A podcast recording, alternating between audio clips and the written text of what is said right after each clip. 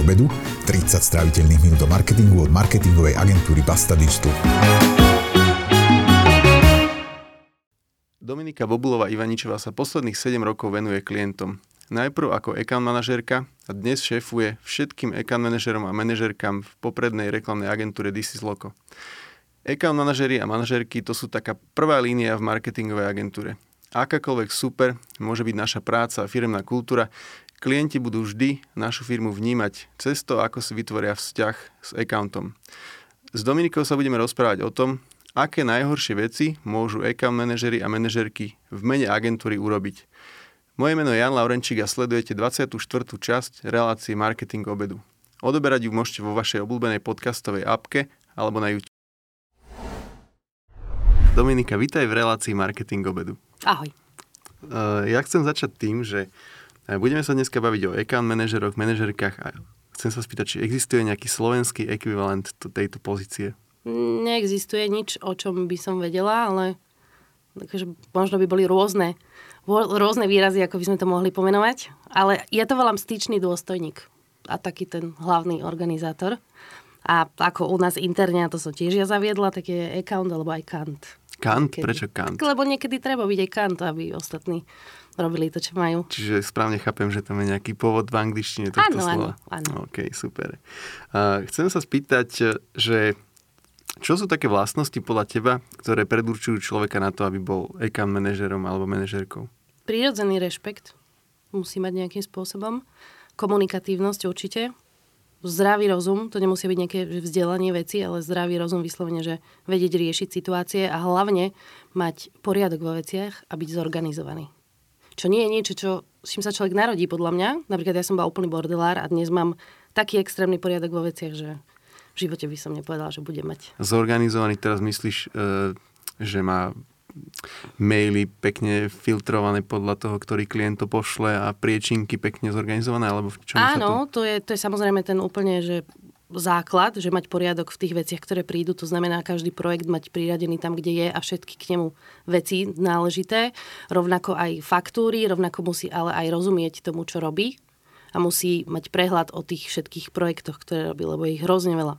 Ich strašne veľa. A keď v tom je bordel, tak to proste nebude dobre fungovať. Hovoríš, že rozumieť a teda rozumieť znamená, že musí rozumieť marketingu alebo reklame, alebo toto nie je až taká dôležitá zložka? Tak niekedy ja mám zadania, ktoré sú o nejakých elektrotechnických veciach, ktorým nemám šancu rozumieť, ale snažím sa pochopiť, čo vlastne chceme odkomunikovať, akým spôsobom a tomuto musím rozumieť. Samotnej funkcii toho prístroja alebo neviem čoho, na čo robíme, dajme tomu nejakú kampaň, tak tomu nerozumiem, ale viem, čo chceme povedať. Čiže nestačí iba spravte toto a my povieme, že áno a potom sa s tým trápime 2 mesiace, pretože nikto z nás to nepochopil. A keď to nepochopím ja, tak kreatíva nemá šancu to pochopiť.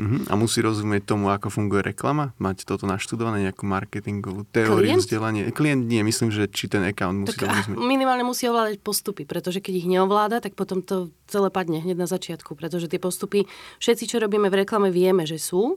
A account je v podstate ten, kto presne vie, aké kroky majú nasledovať. Čiže nemôže to zobrať od konca, že dá navrhnúť grafiku a vlastne ešte nemá texty a podobné, akože také tie elementárne veci, že musí ovládať postupy. Ale to je opäť niečo, čo keď príde do agentúry, tak to by mal dostať ako prvé. Že my máme takýto postup. Dobre povedala, že keď príde do agentúry, že to dostane ako prvé.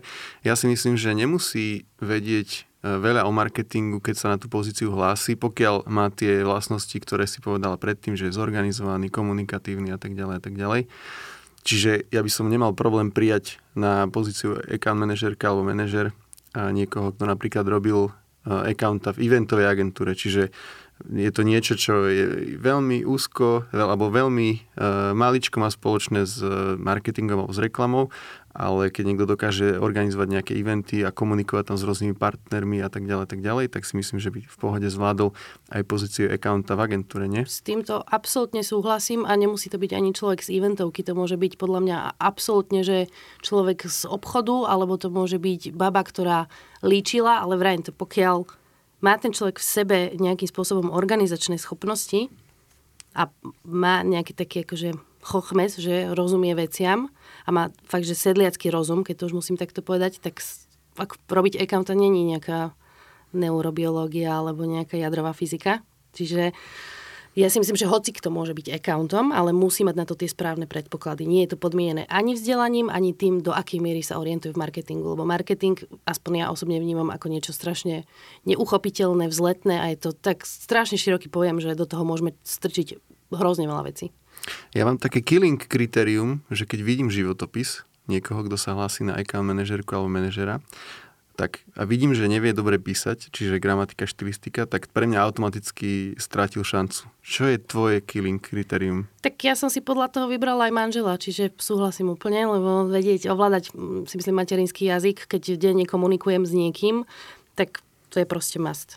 Že nemôžem si dovoliť posielať maily s hrubicami, preklep jasné, stane sa, ale akože neovládať nominatív množného čísla napríklad je podľa mňa cez čiaru, to by nemal šancu, taký človek by nemohol proste robiť u nás. Takže nedala by si mu ani šancu, alebo jej ani šancu, aby na prišla? Na accounta?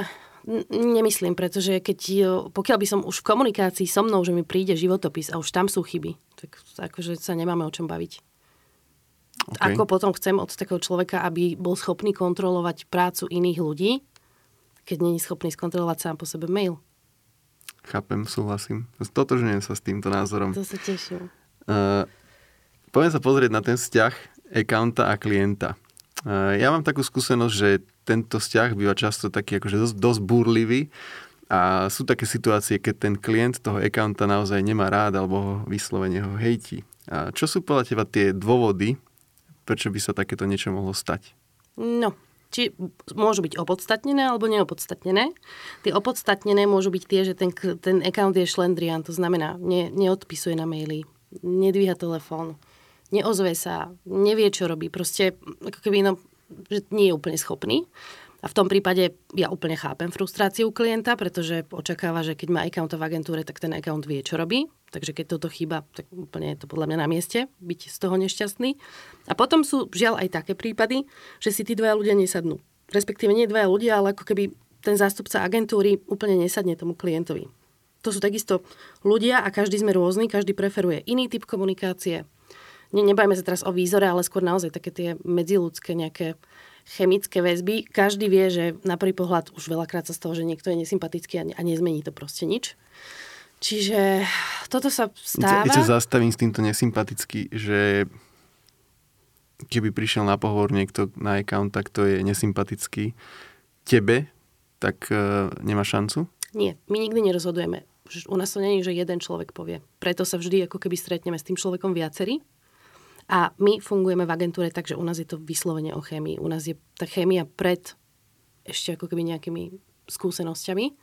A my bereme ľudí na základe toho, či vieme, že nám padnú do tej agentúry a sadnú nám tam, alebo nie. Pretože aj naši klienti si nás vyberajú kvôli tomu, že naša agentúra, proste všetci vedia, že sme, akí sme proste trošku iní, iným spôsobom možno riešime veci. A tým pádom aj tá skladba ľudí u nás je taká rôznorodá. Takže keď viem už, že mne niekto nesedne, tak na 95% to bude akože aj u ostatných rovnako. A tým pádom by ten človek sa tam necítil dobre medzi nami a nešlo by to. Takže je to také. Vyberala si niekedy človeka podľa výzoru? Lebo sa hovorí, ja som to teda zažil, dokonca niekto nás pochválil niekedy, že keď nejaká, hovoril to väčšinou, alebo nebudem teraz rodovo, jak sa to povie, rodovo neprofesionálny, alebo ak to mám povedať. Ale stalo sa, že nás niektorý klient pochválil za výzor account manažerky, dokonca aj account manažera. A teda vyberal si niekedy aj podľa vzhľadu? Podľa toho, že či je na stupnici od 1 do 10 niekde, že pekný na 8, nie. Podľa upravenosti áno. Pretože opäť teraz nedávno vyberali sme nejakú pozíciu a okrem toho teda tie základné veci, že príde neskoro alebo nezavolá, že bude meškať a tie základné veci, tak samozrejme prečo on si všimla, bol orýpaný lak na nechtoch. Bavíme sa teda o dáme. Ale to bol najmenší problém v konečnom dôsledku, ale podľa mňa to vypovedá o niečo o tom človeku, lebo si opäť pôjde potom na stretnutie, ja neviem, do banky a pôjde neupravená, ona nás reprezentuje. Takže áno, dávame si pozor aj na takéto veci. Mm-hmm. Takže keby boli dvaja že dvaja muži, account manažeri, ktorí sa hlásia k vám. Veľmi podobné všetky ostatné charakteristiky, že sú, neviete sa rozhodnúť medzi dvoma a jeden z nich je šarmantný, tak kto vyhrá? No, ako pokiaľ by bol šarm, to jediné, čo ich delí, čo ich rozlišuje, tak asi skôr ten šarmantný, pretože keď sa nám všetkým bude zdať šarmantný, tak je veľmi veľká pravdepodobnosť, že sa bude zdať šarmantný aj klientovi. A tie vzťahy naozaj s klientom sú založené na strašne veľa veciach. To nie je len o tom, že si dobre robím svoju robotu. Tam ten vzťah musí fungovať. Ako rôzne iné vzťahy, tak aj vzťah klient-account je založený. Tam je strašne veľa faktorov, ktoré to ovplyvňujú. Hovorila si o tej upravenosti, mám taký zážitok, že som jedného z bývalých kolegov, ktorý u nás robil accounta, keď prišiel do práce, som mu povedal, že ale prišiel taký neupravený, proste trochu strapatý, neostrihaný, nemal oholenú bradu, bol v košeli flanelovej a ja som mu povedal na niektorom z úvodných feedbackov, že no ale že musíš sa ostrihať, musíš sa oholiť a musíš chodiť pekne oblečený a vtedy mi kolegovia hovorili, jak si to mohol dovoliť mu toto povedať, že to je také osobné a tak ďalej a to je jeho vec a ja som vtedy trval na tom, že proste account musí byť upravený alebo upravená accountka. A čo si o tom myslíš ty? Vzhľadom na to, že nádherných kolegov upravených, tak sa mi to ťažko hodnotí, lebo toto my neriešime v agentúre. U nás chodia ako keby všetci, každý má svoj štýl a nemusel som niekoho poslať domov, že to ako vyzeráš. Ani podľa mňa bežne, normálne keď máme bežný ofisový deň, tak to nie je nutné, pretože je mi jedno, nech príde aj vo vreci. Ale na stretnutie s klientom samozrejme sme dospelí ľudia a hádam, netreba niekomu hovoriť, že má ísť slušne oblečený, keď ide do banky alebo na predstavenstvo, alebo neviem. Takže ešte som neriešila popravde takúto situáciu, že by som niekomu musela vyslovne povedať, že vieš čo, daj sa dokopy, lebo ťa nezobereme nikde, že sa hanbíme. Ja sa zvyknem pýtať, nedávno sme boli s našimi kamošmi z Elite Monday Lovers na nejakom spoločnom tendri na prezentácii a ja sa to niekedy pýtam, že ako treba prísť oblečený a teraz myslím tým akože rozdiel, že mám prísť v obleku, alebo proste akokoľvek funky a oni povedali, že je to úplne jedno, že môžeš prísť akokoľvek funky, tak som prišiel úplne bežne oblečený v nejakej mikine. Toto by si nazvala ty slušné oblečenie, alebo to je za čiarou? U nás rozlišujeme, kreatíva chodí ako chce, je to proste na nich, tam sa do toho úplne nestarám a myslím si, že aj tí klienti sú na to zvyknutí. A u accountov som vraj to nikdy nemusela riešiť, lebo nechodíme samozrejme, že v spoločenských šatách a v oblekoch, ale chodíme normálne upravení. Druhá vec, že teraz sa to opäť ťažko hodnotí vzhľadom na to, že všetko bolo online. To, že mal hore košelu a dole mal slípky, pretože bol na obrazovke, to je proste akože pochopiteľné. Ale akože normálne pri osobnom stretnutí samozrejme preferujeme taký nejaký upravený vzhľad. Nemáme predpísaný dress code. Ale máme kreatívcov, ktorí chodia aj v teplákoch na prezentácie. Pozdravujem, nájdu sa v tom. A neriešime to. Vždy si proste povieme, že OK, mal tepláky, ale to tak je. Ja mám takú vec ešte, že prečo by mohol klient nenadviazať pekný vzťah s accountom, že ten account by mohol byť taký neosobný. To znamená, že nebol by schopný nadviazať nejaký bližší vzťah a z mojej skúsenosti niektorí klienti proste toto preferujú, že s tým človekom, keď si sadnú, že môžu sa baviť o tom, kde boli na dovolenke a tak ďalej, a tak ďalej. Ty si skôr za to, aby takéto až osobné vzťahy klient versus account sa nadväzovali, alebo si myslíš, že to je na škodu? Nie, záleží od klienta, pretože keď klient preferuje nejakým spôsobom ťahať ako keby aj až také osobné, do osobnej roviny ten vzťah, že sa časom vyvinie, prečo nie? Ale na druhú stranu sú klienti, ktorí naozaj potrebujú striktne len pracovné veci, nepustia si ľudí. Je to naozaj strašne individuálne. My máme plejadu klientov rôznych, s väčšinou teda máme veľmi otvorené vzťahy, že poznáme si ako keby až do súkromia, nie že do podrobnosti, ale proste vieme o sebe veci. A potom sú klienti, ku ktorým sa tá cesta hľada ťažšie. A zase ja čo evidujem, radšej na začiatku brzdiť a byť slušný a otvorený a ako keby dávať pocítiť, že áno, som tu pre vás a sem tam dať nejakého smajlika do mailu alebo proste takýmto spôsobom komunikovať. Ale čo ja osobne nemám rada je, keď account začne naopak Dobrý deň, Mišulko, posielam vám túto mailíček, tak to je pre mňa akože neakceptovateľné, lebo to je zase ten opak. To už je také pritiahnuté za vlasy. A na toto ten klient tiež nemusí podľa mňa zareagovať úplne dobre, lebo stále je to klient, ako niekeby niekto začal písať, ma nepozná osobne a píše mi Dominička, toto vám posielam, túto, tak tiež si pomyslím, že pardon, prečo? Pri tých osobných vzťahoch potom niekedy sa stáva to, že už keď sme akože kamoši, tak môžeme občas použiť aj vulgarizmus a ja som to zažil niekoľkokrát, dokonca ešte ani, že ten vzťah nebol takto vytvorený, že bol taký osobný a že klient spustil nejakú salvu vulgarizmov kvôli nejaké veci, čo bol nespokojný v kampani alebo niečo sme nestihli a tak ďalej, tak ďalej. Zažila si niekedy nejaký telefonát, kde bolo medzi prvými dvoma vetami vulgarizmus a ak hej, tak ako ste to riešili? V rámci nadštandardných vzťahov s klientami áno, ale to bolo bráne akože v rámci toho, že komunikujeme. Ja sa nevyjadrujem takýmto spôsobom, samozrejme, lebo stále mám takú nejakú, že nie. Ale áno, stalo sa mi to s tým, že nebolo to ako keby útok na nás, že nám bolo vyslovene vynadané, bolo to ako keby taký ten krčmová debata, že no ale to ste čo, ako ste toto. Čiže to sme si vyriešili. Ale že by sa stalo, že nám klient začne nadávať alebo niekomu z týmu len tak, lebo sme niečo pokazili a myslí to smrteľne vážne, tak to sa nám ešte nestalo. Stalo sa nám to, že klientka znehodnotila nejakým spôsobom alebo zneúctila prácu mojich kolegov, voči čomu som sa ja teda ohradila a ohradila som sa voči tomu, pretože mi to prišlo absolútne nemiestne a ako som aj jej vysvetlila s povolením môjho nadriadeného, ktorý ma v tom supportoval, že si nemôže ona ako keby z pozície klienta dovoliť urážať prácu iných ľudí. Ona vyslovene vtedy okomentovala niečo štýlom, že to nie je ani pekné, ani umelecké, ani také, ani nejaké a pritom to spĺňalo všetky tieto atribúty, minimálne čo sa týka toho, kto to robil. Robila to dievčina, ktorá naozaj má vyštudované dizajnerské školy, ktorá vie, čo robí. Bola proste fakt šikovná. Čiže ja som sa voči tomuto ohradila a poprosila som ju, že do budúcna nech si tie feedbacky ako keby 3-krát prejde v hlave, kým ich napíše, pretože nie je to slušné a nie je to proste vôbec voči agentúre fair. A že komunikujeme ako partneri, nie ako z pozície, že ja som maliar a teraz som zle namalovala stenu a ona bude po nás kričať. Takže tak to nefunguje. Čiže ešte som dokonca vtedy urobila to, že som jej povedala, že keď sa jej nepozdáva riešenie, ktoré navrhla táto baba, ktorá je taká vyskylovaná, takže kľudne jej posuniem junior grafika, ktorý stiahne zo šatru fotky a to jej urobí a pokiaľ teda toto je pre nich pekné umelecké, tak sa nebránime. Ale že nebudeme strácať ani my vlastne čas a naše kapacity na to, aby sme hádzali perly sviní, keď to mám tak povedať. Ale sme si tak, že nakoniec to dopadlo tak, že sme si to vysvetlili. Ona sa potom ospravedlnila a od toho momentu sme nemali problém. Mm-hmm.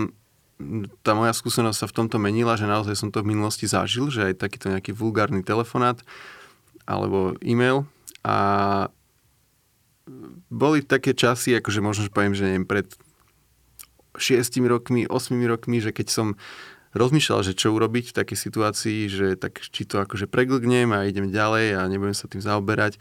A postupne, ako sme sa zväčšovali ako firma alebo rástli naše skúsenosti, možno že aj nejaké sebavedomie, tak v jednom bode som v jednej klientke povedal, že buď sa ospravedlníte za to, čo ste teraz akože tu vypustili zo seba, alebo tú spoluprácu ukončíme. Že to bol pre mňa taký zlomový moment, že som povedal, OK, že áno, že ten account alebo celá tá firma proste má nejakú hodnotu a nie sme tu akoby, že nejaký obslužný personál niekoho a nebudeme toto tolerovať. Takže ty si povedala, že account a klient, že sú pre vás že úplne že rovnocenní, čiže ten pocit klienta, že account tam je na nejakú obsluhu niečoho, tak asi nie. Account je partner. My sme proste dve strany, ktoré spolu komunikujú, ako ten, kto mi to zadáva, zastupuje záujmy firmy, tak ja zastupujem záujmy agentúry a my nefungujeme, že my sme v tom vzťahu nižšie alebo nejakým spôsobom im posluhujeme, to je proste normálne rovnocenný vzťah. Takto sa vždy staviame ku klientom, takýmto spôsobom s nimi komunikujeme, samozrejme slušnosť na prvom mieste, samozrejme, ale naozaj odtiaľ potiaľ, my nie sme posluhovači, nie sme otroci a keď to klient nie je schopný akceptovať, tak potom nie sme asi tá správna agentúra pre ňo. Rozprávali sme sa doteraz o tom vzťahu, že klient versus account alebo versus agentúra, ale ako obaja vieme, tak ten account vlastne má rolu aj smerom dovnútra firmy, ku nejakým iným pozíciám, rôznym špecialistom, grafikom, copywriterom a tak ďalej, tak ďalej. Na čom sa tam ako keby, že môže ten vzťah kaziť? Čo môže ten account robiť také, že ho budú vlastne nemať radi tí interní ľudia v agentúre? To otázku by som skôr položila, čo ten account nerobí, alebo nerobí dobre, lebo a je to takisto opäť úplne opodstatnené, keď nevie account, čo robí a spolia sa na to, že iba prepošle zadanie a však si s tým poradte, tak to je veľký omyl. A keď toto robí opakovane, tak ten tým ho nebude rešpektovať a nebude tie veci robiť. Už len, aj keby hneď vedeli, ako to majú spraviť, tak už a priori to nebudú robiť, pretože jednou z hlavných úloh accounta je to, aby komunikoval. A keď ja sa neunúvam, ako keby v hlave si to zadanie alebo čokoľvek, ten brief rozložiť na drobné a premyslieť si, že kto teda čo bude robiť a čo je koho úloha v tomto, lebo moja je tá, aby som ja bola schopná posunúť na tým tie informácie relevantne a tak, aby ich vedeli spracovať. Čiže keď account neinformuje a nekomunikuje s tímom, nedá mu proste všetky potrebné podklady, keď neodpisuje na, alebo nereaguje na otázky týmu, lebo okamžite ako príde zadanie, tak väčšinou je hneď, že dobre, tomu to nerozumiem, čokoľvek, ten account celý deň neodpíše, dajme tomu, to je úplne, že zle, to sa vôbec, viem, že všetci máme veľa roboty, ale to sa nemôže stávať. Ako keby my musíme vedieť reagovať na všetky strany a hneď. Je to síce náročné, ale tak to má byť, to je naša práca, ja sa na to tak pozerám. Takže keď tým nevie, že account, respektíve keď tým má pocit, že account nevie, čo robí, tak ten vzťah proste tam nemá šancu byť silný, pretože tým potrebuje mať absolútnu istotu v accountovi, že account vie, čo robí. Pretože account je ten, cez ktorého to nakoniec ide na klienta. Keď je nejaký veľký prúser, tak ja som tak, kto to vie stopnúť a viem povedať, že no dobré, ale toto proste nám neprejde, lebo raz, dva, tri. Alebo naopak poviem, že dobre, ale ešte prosím, urobte takúto alternatívu, lebo si myslím, že by sme to mohli ešte posunúť. A čo viem, že najviac neznáša kreatíva je, keď sa staráme my ako accounti do kreatívy, do tých kreatívnych konceptov. Lebo to je ako keby mne oni hovorili, ako mám robiť rozpočet. Nevedia o tom nič a budú mi hovoriť, ako mám čo naceniť. Dajme čiže toho. Keby account dal akože feedback grafikovi napríklad alebo kreatívnemu oddeleniu, že no ale že toto sa mi zdá, že neprejde u klienta, alebo že to je nie je to pekné, alebo niečo také, tak nie. To nie je akceptované. Toto je ešte v poriadku, pretože každý si poznáme klienta a naozaj u mňa napríklad zo 100 prípadov 99 sa naozaj trafím, že proste to vidím, tak poviem, že toto nám neprejde, ale ako som povedala, spravme ešte alternatívu, uvidíme. Nebránim vám, dajte aj toto, keď to chcete spraviť. Je to pekné, to nehovorím, ale je to mimo zadanie. Ale keď sa stane to, že bohužiaľ, stáva sa to, neviem menovať, ale viem, že v každej agentúre sa určite nájde minimálne jeden account, ktorý sa stavia do takej pozície, že ani to nepošle na klienta a vráti to s tým, že sa možno až tvári, že to je od klienta a pritom je to jeho subjektívny nejaký pocit. Takže toto nie je úplne v poriadku. Mhm. Ja mám takú ďalšiu vec, čo nemajú radi ľudia v agentúre od accounta, a to je, keď je taký ako keby, že neviem, či správne nazvem, že hromozvod, že akékoľvek napätie na strane klienta vlastne on dostane akože do toho týmu. Čiže keď klient niečo strašne súri, že teraz je tento deadline, alebo s niečím akože spúcuje toho accounta, alebo ho zjazdí za niečo, tak ten account to potom akoby, že vyventiluje potom v tom týme, že to akože nejakým spôsobom neutlmí, že povedzme, že tie emócie nechá tam a teraz už pred týmom vystupuje pokojne. To sa stáva aj u vás, alebo výnimočne? Tak stáva, akože sme ľudia, ale áno, snažíme sa neprenášať ten stres na tým, pretože oni majú inú pozíciu a inú funkciu v tom celom procese. Čiže áno, dobrý account by mal vedieť, ako keby odhlučniť tento bordel a tento stres a mal by posúvať len relevantné informácie. Snažíme sa to tak robiť, nie vždy sa to dá, sme ľudia, ale áno, absolútne súhlasím, že kreatív by nemala byť na prvú, že príde hnusný feedback a ja sa rozbehnem do kancelárie a začnem na nich vrieskať, lebo toto prišlo, to je úplne podľa mňa scestné a nemá to absolútne žiadny zmysel. Alebo sa vrátim zo stretnutia ako veľká voda a teraz hneď to akože idem všetko so všetkými emóciami, čo som tam zažil, povedať tomu týmu. Osobne to nemám rád, akože mám to rád vtedy, keď to je v tej pozitívnej rovine, že klient bol nadšený, neviem čo a tak, ale že keď to je v nejakej rovine, že reakcie na nejaké vizuály alebo banery alebo niečo také a že rovno to jednak jednej akože tlmočím týmu a ešte si povedzme, že v odzvukách zapičujem na klienta, že on tomu nerozumie, ale povedal toto, to mi príde úplne zbytočné, keď ten account robí vlastne. Hlavne je to aj z pozície accounta alibistické podľa mňa, pretože cez toho accounta to prešlo na toho klienta. Tak kde bol vtedy, keď sa potom ako keby Adina vždy musí vedieť account obhájiť prácu svojich kolegov. Keď je to niečo, čo obhájiť neviem, pretože je to proste zlé, lebo aj také sa stane, tak to nemôže cez mňa prejsť. Lebo sa presne môže stať, že klient povie, že no, čiže ten account má ako vo viacerých rovinách, on vystupuje ako taký rodič v rámci tej agentúry a všetko, to nie sú individuálne rozhodnutia, to proste raz je tá agentúra jeden organizmus funkčný. A to není, že jedna časť zlyháva, tak budeme tam ukazovať prstom to ty, ale to všetci. V tom sme kompletne všetci. Takže ja si vždy za kreatívou stojím, pokiaľ naozaj teda neviem, že obhájiť niečo, tak sa to s najväčšou pravdepodobnosťou k tomu klientovi aj nedostane. To by musel byť neviem aký stav, že by to prešlo. Mm-hmm. Čo hovoríš na taký ten prístup, ja to volám, že asapista, že asap všetko, asap a iba moje projekty existujú na svete a teraz do zajtra to musí byť, lebo klient povedal, je toto niečo, čo vie account nerobiť, alebo urobiť tak, aby to bolo pre tú agentúru priateľné? Je to zase veľmi individuálne, máme aj my v týme takéto a máme takéto, dokonca to volám ranné bitky o kreatívov, ale na konci dňa je vždy, ako keby sa zhodneme na tom, že vyhodnotíme priority, vieme, kde si môžeme dovoliť počkať, vieme, čo naozaj teda horí a tak presne aj upravíme tie denné joby, že ako keby poustupujeme a rieši sa to, čo treba riešiť. Nikdy sme to nebrali tak, že moje joby ja musím a vy ostatní si naserte. Vždy to bolo tak, že proste, tak toto je takýto klient, máme tam takýto problém, musíme to riešiť, bohužiaľ. Ostatní proste si obvolajte klientov, povedzte im, že budeme trošku meškať. Vždy to musíme keby prispôsobiť situácii. A čo hovoríš na takých accountov, ktorých ja volám, že bordelár, a to je ten typ, že dostane od klienta niečo v maili a teraz, že akože neuloží to nikde na nejaký drive alebo cloud, ale proste rovno to prepošle, nenazýva veci tak, ako majú sa nejaké zložky a tak ďalej, že má proste vo veciach bordel. Je toto niečo, čo by si akceptovala, ak by ten človek, ten account bol nejaký výnimočný v komunikácii? Napríklad? No, neakceptovala, snažili by sme sa to zmeniť samozrejme. Dostával by maximálny support na to, aby začal tie veci robiť tak, ako má, lebo tým komplikuje život opäť ostatným. Nemôže on mať bordel vo veciach a potom nenájde človek podklady a nevieme, čo sa kde robí, aj keď je dovolenka, nevieme sa späť k tomu vrátiť.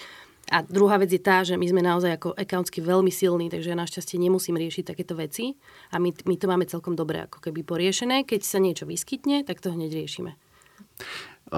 Keď som spomenul týchto bordelárov, tak ja s tým mám skúsenosť, že nedá sa urobiť to, že celá firma sú ľudia, ktorí vedia mať poriadok vo veciach. Zhodli sme sa, že pri tých accountoch je to veľmi dôležitá vlastnosť alebo schopnosť. A teraz, že otázka, že môže byť teda grafik bordelár, že on je super kreatívny, alebo ona nakreslí super veci a tak ďalej, tak ďalej. A teraz, že nepamätá si, že ako to dávate na nejaký disk alebo drive a že takto proste mailom šupne tomu accountovi, ale ten account to pekne uloží tam, kde treba, aby k tomu mali prístup ostatné zložky. Áno, tak toto funguje, je to akceptované? Toto robíme, nemalo by to byť úplne OK, pretože mal by každý vedieť, kam má veci ukladať, ale na druhú stranu ono to je naozaj o tom, že account pozná presne svojich kolegov a vie, kto je aký. A keď viem, že napríklad kopík má toho extrémne veľa a zabudajú si trackovať a zabudajú ukladať podklady, tak ja proste pri niektorých ľuďoch automaticky viem, ako náhle mi to pošlu, tak ja si to ukladám tam, kde to má byť, lebo viem, že to tam nemám. A to sú veci, ktoré sa aj opakovane povedia, ale proste ako keby nefunguje to, nevedie to robiť. Mávajú bordel v podkladoch, nehovorím, že všetci. Stane sa to z času na čas každému, ale to je ako keby to presilou práce, si myslím. Keby tej práce bolo menej, tak majú viac času na to, aby si to pekne triedili. Lenže keď skáču ako kobylky z jobu na job, tak jasno, že zabudne uložiť niečo niekde. Je otázne, čo úplne asi není fér, že niektorým sa to toleruje viac, niektorým menej. A to záleží práve od toho, že aký veľký prínos a aký ten človek je, keď je silný ideovo a proste vieme, že je super, ale v takýchto veciach zaostáva, tak sme schopní ako keby viac privrieť oči nad tým. Ja som raz počul také, to není, že príslovie, neviem, jak sa volá tento žáner, ale že v týme môžeš mať iba jedného Denisa Rodmana a Denis Rodman, ak nevieš, tak bol basketbalista, ktorý bol strašne, vieš, prepač. Som si myslel, že nie si taká stará, ale aby si vedela, kto bol. A že mal, tak poviem to pre našich poslucháčov a divákov, že basketbalista, ktorý bol veľmi kontroverzný a možno mal problém s alkoholom a tak ďalej. Ale že nemôže ich tam byť proste veľa. Čiže môžeš tam mať jedného, keď má nejakú výnimočnú vlastnosť, kvôli ktorej si takého držíš a ideálne nie veľa, no. Tak súhlasíš? Neviem, lebo u nás ich je viac. My ich máme viac, ale zase sú to fakt, že ono to vyznie, že ich iba chválim a že snažím vždy to tak ako zahrať, ale ja som obklopená ľuďmi, ktorí sú extrémni makači. Čiže naozaj sa to u nás, áno, nemalo by sa to stávať, robíme, že no a trekujte a musíte, ale na druhú stranu naozaj akože to, čo prinášajú a ten ich vklad do tej agentúry a tie ich nápady a exekúcie sú tak proste super, že sme schopní to odtolerovať. Ja som preto account, pretože som absolútne nekreatívna. Čiže ja mám potom všetko pekne. U mňa všetci vedia, že potrebujem z 2016. projekt, kde sa na plagáte boli také tri gulky, nevieš, že ja poviem, že sekunda a za 30 sekúnd proste mám k tomu všetky podklady. Čiže tie úlohy máme rozdelené. Takže keď má bordel v podkladoch, ale spraví mi v priebehu 15 minút 3 výborné idei, tak zavriem oči, že dobre. Upracujem to tebe. Dobre, a bavili sme sa o accountoch a teraz ma zaujíma, že čo je podľa teba ideálny protiažok na tej strane klienta? Že aká by to mala byť pozícia? S kým sa podľa teba accountovi najľahšie, najlepšie komunikuje? No, to je opäť individuálne, lebo panuje takéto presvedčenie, že čím vyššie človek vo firme je, tak tým menej ako keby žije s tou firmou. Ja nemám takú skúsenosť. Pri mojom akože veľmi obľúbenom klientovi komunikujem priamo s tým šéfom a jeho zadanie mám úplne najradšej, pretože... Šéfom či šéfom marketingu? Šéfom marketingu. Okay. A jeho zadanie mám úplne najradšej, lebo vždy vieme všetci, čo máme robiť okamžite. Je to naozaj, že úplne smooth, vždy to ide že veľmi rýchlo, jednoducho. Ale musím povedať zase, že má aj ten tým okolo seba naozaj veľmi dobrý, vyskilovaný, čiže potom, keď prejdeme zo štádia briefu do štádia riešenia exekúcie, tak už komunikujem vlastne s jeho kolegami a podriadenými a tam takisto neviazne ten vzťah. Čiže neviem ja povedať, či je lepší nejaký šéf marketingu alebo nejaký exík v rámci marketingu, lebo je to hrozne individuálne. To je opäť o tom, že... V týchto odborných debatách sa zabúda na to, že všetci sme ľudia, každý máme nejakú vlastnosť, v niečom sme lepší, v niečom sme horší. Takže nemám úplne obľúbený typ alebo pozíciu v rámci tohto. Druhá vec je, čo vidím a viem, tak moji kolegovia komunikujú skôr s takým tým akože bežným manažmentom marketingovým a sú absolútne spokojní.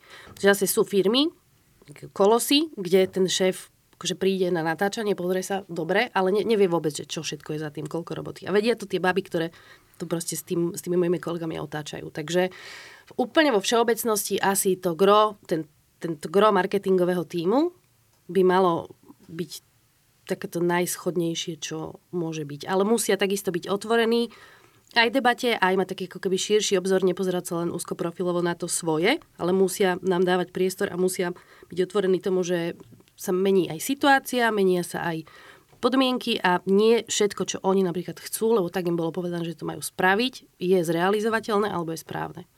Takže je to strašne individuálne. No. Ja mám takú skúsenosť, že keď komunikujeme priamo so šéfom, čiže alebo šéfkou firmy, tak to býva niekedy komplikované v tom, že nemá čas, možno, že v tom marketingu nemá nejaké vzdelanie v tomto a zároveň sa cíti ten človek, keďže je šéf alebo šéfka dôležitý. To znamená, že si myslí, že jeho názor, alebo jej názor na nejakú grafiku, že čo iné ako kompetentný. A s tým nemáme dobrú skúsenosť, že komunikovať priamo so šéfom nejakej firmy, to býva väčšinou pri menších firmách.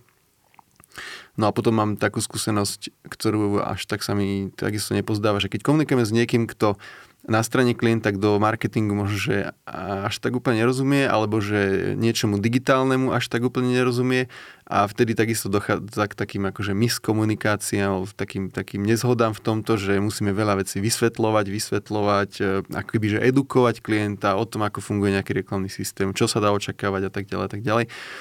S čím sa niekedy akobyže neráta pri tom dohadovaní tej spolupráce. Ale treba to. Akože toto je vec, ktorá sa nám teraz stala, že sme robili projekt, mysleli sme si, že však to nič pohoda. Bolo z toho dobržne polročné trápenie, pretože klient nemal predstavu, akým spôsobom fungujú tie procesy. My sme zase na začiatku nepreverili, či tú predstavu má a potom sme narážali presne na to, že on očakával, že niečo bude podstatne skôr hotové, aj keď tá časť, ktorú on od nás chcel, je v podstate už finalizácia projektu. Nedobrým spôsobom nám feedbackoval a my miesto toho, aby sme to stopli, tak stále sme napríklad, že cez telefón, aby si account písal poznámky, keď sa bavíme on nám napríklad o webe, to je nemysliteľné. Čiže ono je dobré, keď je nový klient, tak podľa mňa hneď na začiatku vyštrnga tieto veci. Či vie, ako to funguje, či vie, aké sú procesy, či vie, koľko trvá, pretože omeškanie na strane klienta, u ňoho, že nepošle v ten deň, tak u nás napríklad neznamená jeden deň omeškanie, u nás znamená 3, lebo všetci vieme v reklame, ako nadväzujú na seba tie procesy. Čiže klientov určite treba edukovať, pokiaľ nevedia, čo robia, lebo sú takí. Takže keď je ten človek akože otvorený diskusii, tak samozrejme môže to byť len prínosné. Pokiaľ otvorený diskusii nie je, tak je na zváženie, či vôbec tá spolupráca má zmysel do budúcna. Lebo nemá zmysel ako keby sa trápiť oboj strane, si myslím. Jasné. Ja som túto časť marketingu k obedu nazval, že na čas a v budžete. A to preto, že som si niekde pamätal, že to sú také dve dôležité slova pre accountov, že na čas a v budžete. A teraz, keď sa tu o tom bavíme, neviem, vyše pol hodiny, tak je to podľa teba dostatočné, alebo by tam malo byť nejaké slovo navyše ešte? Na čas v budžete a s porozumením. Cool, to znie super. Ďakujem, veľmi ma to bavilo s tebou. Dominika, moja posledná otázka na teba bude, že čo si ty dáš dnes na obed, keďže sme v marketingu k obedu? A to je presne, lebo máme celoagentúrny obed a budeme mať KFC. Takže čo budete mať? KFC. KFC? Ako donášku či idete? Donášku. No, nezdravo dneska. Nezdravo, áno. Super, ďakujem veľmi pekne. Ďakujem aj ja.